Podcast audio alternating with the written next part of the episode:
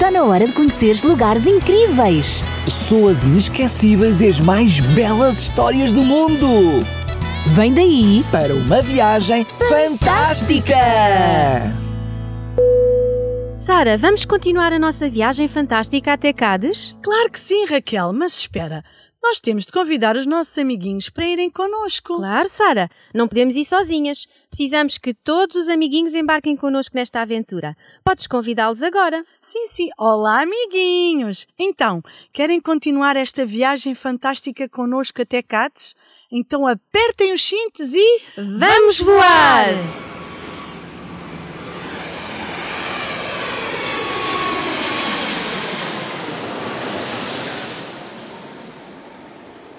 Que bom! Chegamos! E vamos dar um grande salto na história, viajar do Sinai até Cádiz. Venham daí connosco, amiguinhos. E a quantos dias de viagem estamos de Cádiz, Raquel? Hum, estamos a uma distância de apenas 11 dias de viagem.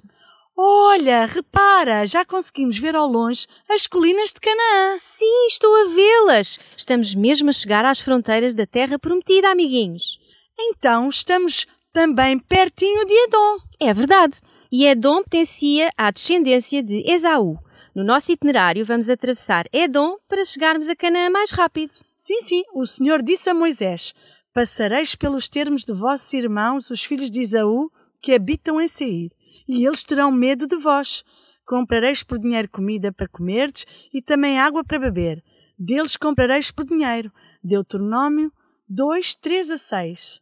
Amiguinhos, Deus prometeu-lhes uma passagem tranquila através de Edom e eles vão ter a oportunidade de comprar alimento e água. Que maravilha! Estou tão feliz, estamos quase a entrar em Canaã, mas o povo parece que perdeu a esperança de lá chegar. Pois parece que sim.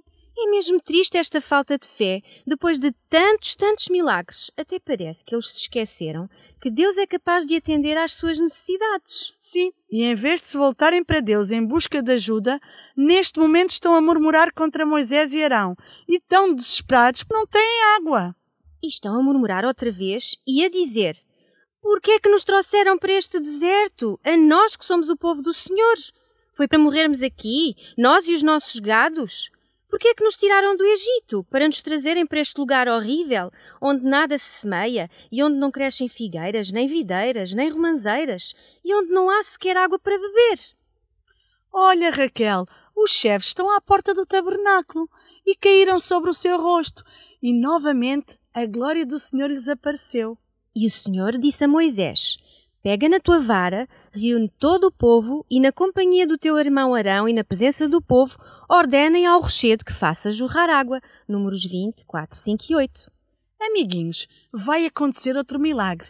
Já estamos a ver os dois irmãos, Arão e Moisés, em frente à multidão. Sim, amiguinhos, e Moisés leva a vara na sua mão.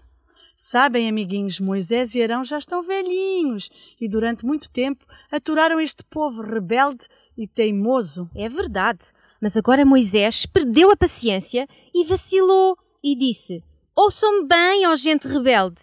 Será que vamos conseguir tirar-vos água deste rochedo? Sabem, amigos, Moisés, ao dizer isso, manifestou falta de confiança em Deus quando disse: Tiraremos água. Moisés perguntou, como se o Senhor não fizesse o que prometera.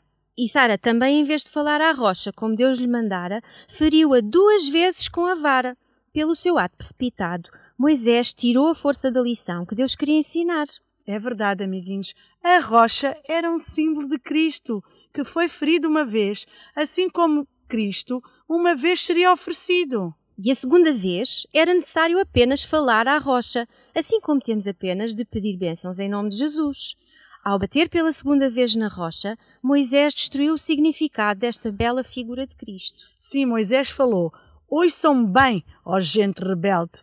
Embora esta acusação seja verdadeira, ele estava irritado e Deus não foi honrado. Sim, é verdade, Sara. Mesmo a verdade deve ser falada com paciência. A sua falta de paciência e domínio próprio foram evidentes naquele momento. O Senhor disse aos dois irmãos: Não tiveram confiança em mim, nem me honraram diante dos israelitas. Pois é, Moisés e Arão deviam ter aproveitado a oportunidade para impressionar o povo a fim de terem reverência para com Deus e para lhes fortalecer a fé no seu poder e bondade. Mas eles com ira exclamaram: Será que vamos conseguir tirar-vos água deste rochedo? E ao dizer assim, estavam a colocar-se no lugar de Deus, como se o poder estivesse neles. Raquel, o nosso amigo Moisés perdeu de vista o seu todo-poderoso auxiliador. Que pena! O homem que poderia ter permanecido puro, firme e dedicado até ao final da sua obra foi finalmente vencido.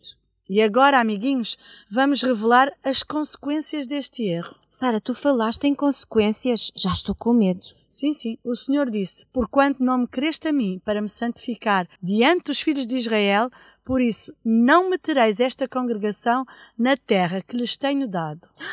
Então Moisés já não vai levar o povo até Canaã? Não, ele vai morrer antes de atravessarem o rio Jordão.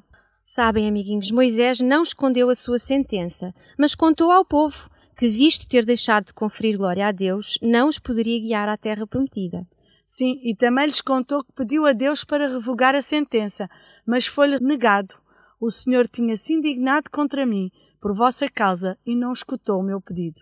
Deuteronômio 3:26. Quando, porém, foi declarado que Moisés e Arão não deveriam entrar em Canaã por causa daquele único pecado, o povo soube que Deus, afinal, não faz acessão de pessoas e castiga certamente o transgressor.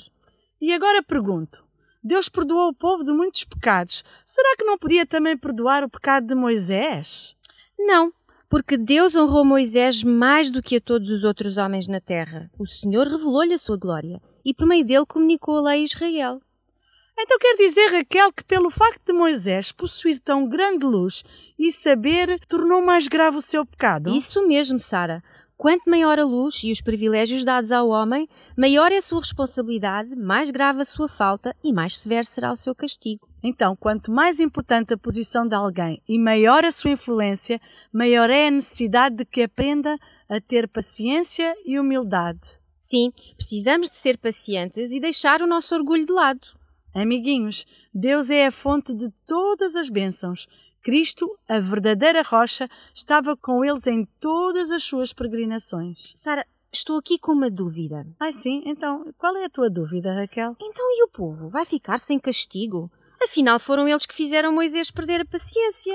Pois, isso é o que nós vamos ver no próximo episódio. Mal posso esperar pelo próximo episódio. Mas agora, Raquel, temos de nos despedir. Adeus, amiguinhos! Grandes e pequenos. Cheinhos ou magrinhos. Que Deus vos abençoe hoje e sempre. E não se esqueçam, Vamos continuar juntos até Cádiz nesta viagem fantástica. Amiguinhos, se ainda não tens uma Bíblia, nós temos uma para te oferecer. Só precisas de enviar um e-mail para programas@radiorcs.pt com o teu nome e a tua morada. Está na hora de conheceres lugares incríveis, pessoas inesquecíveis e as mais belas histórias do mundo. Vem daí Para uma viagem fantástica.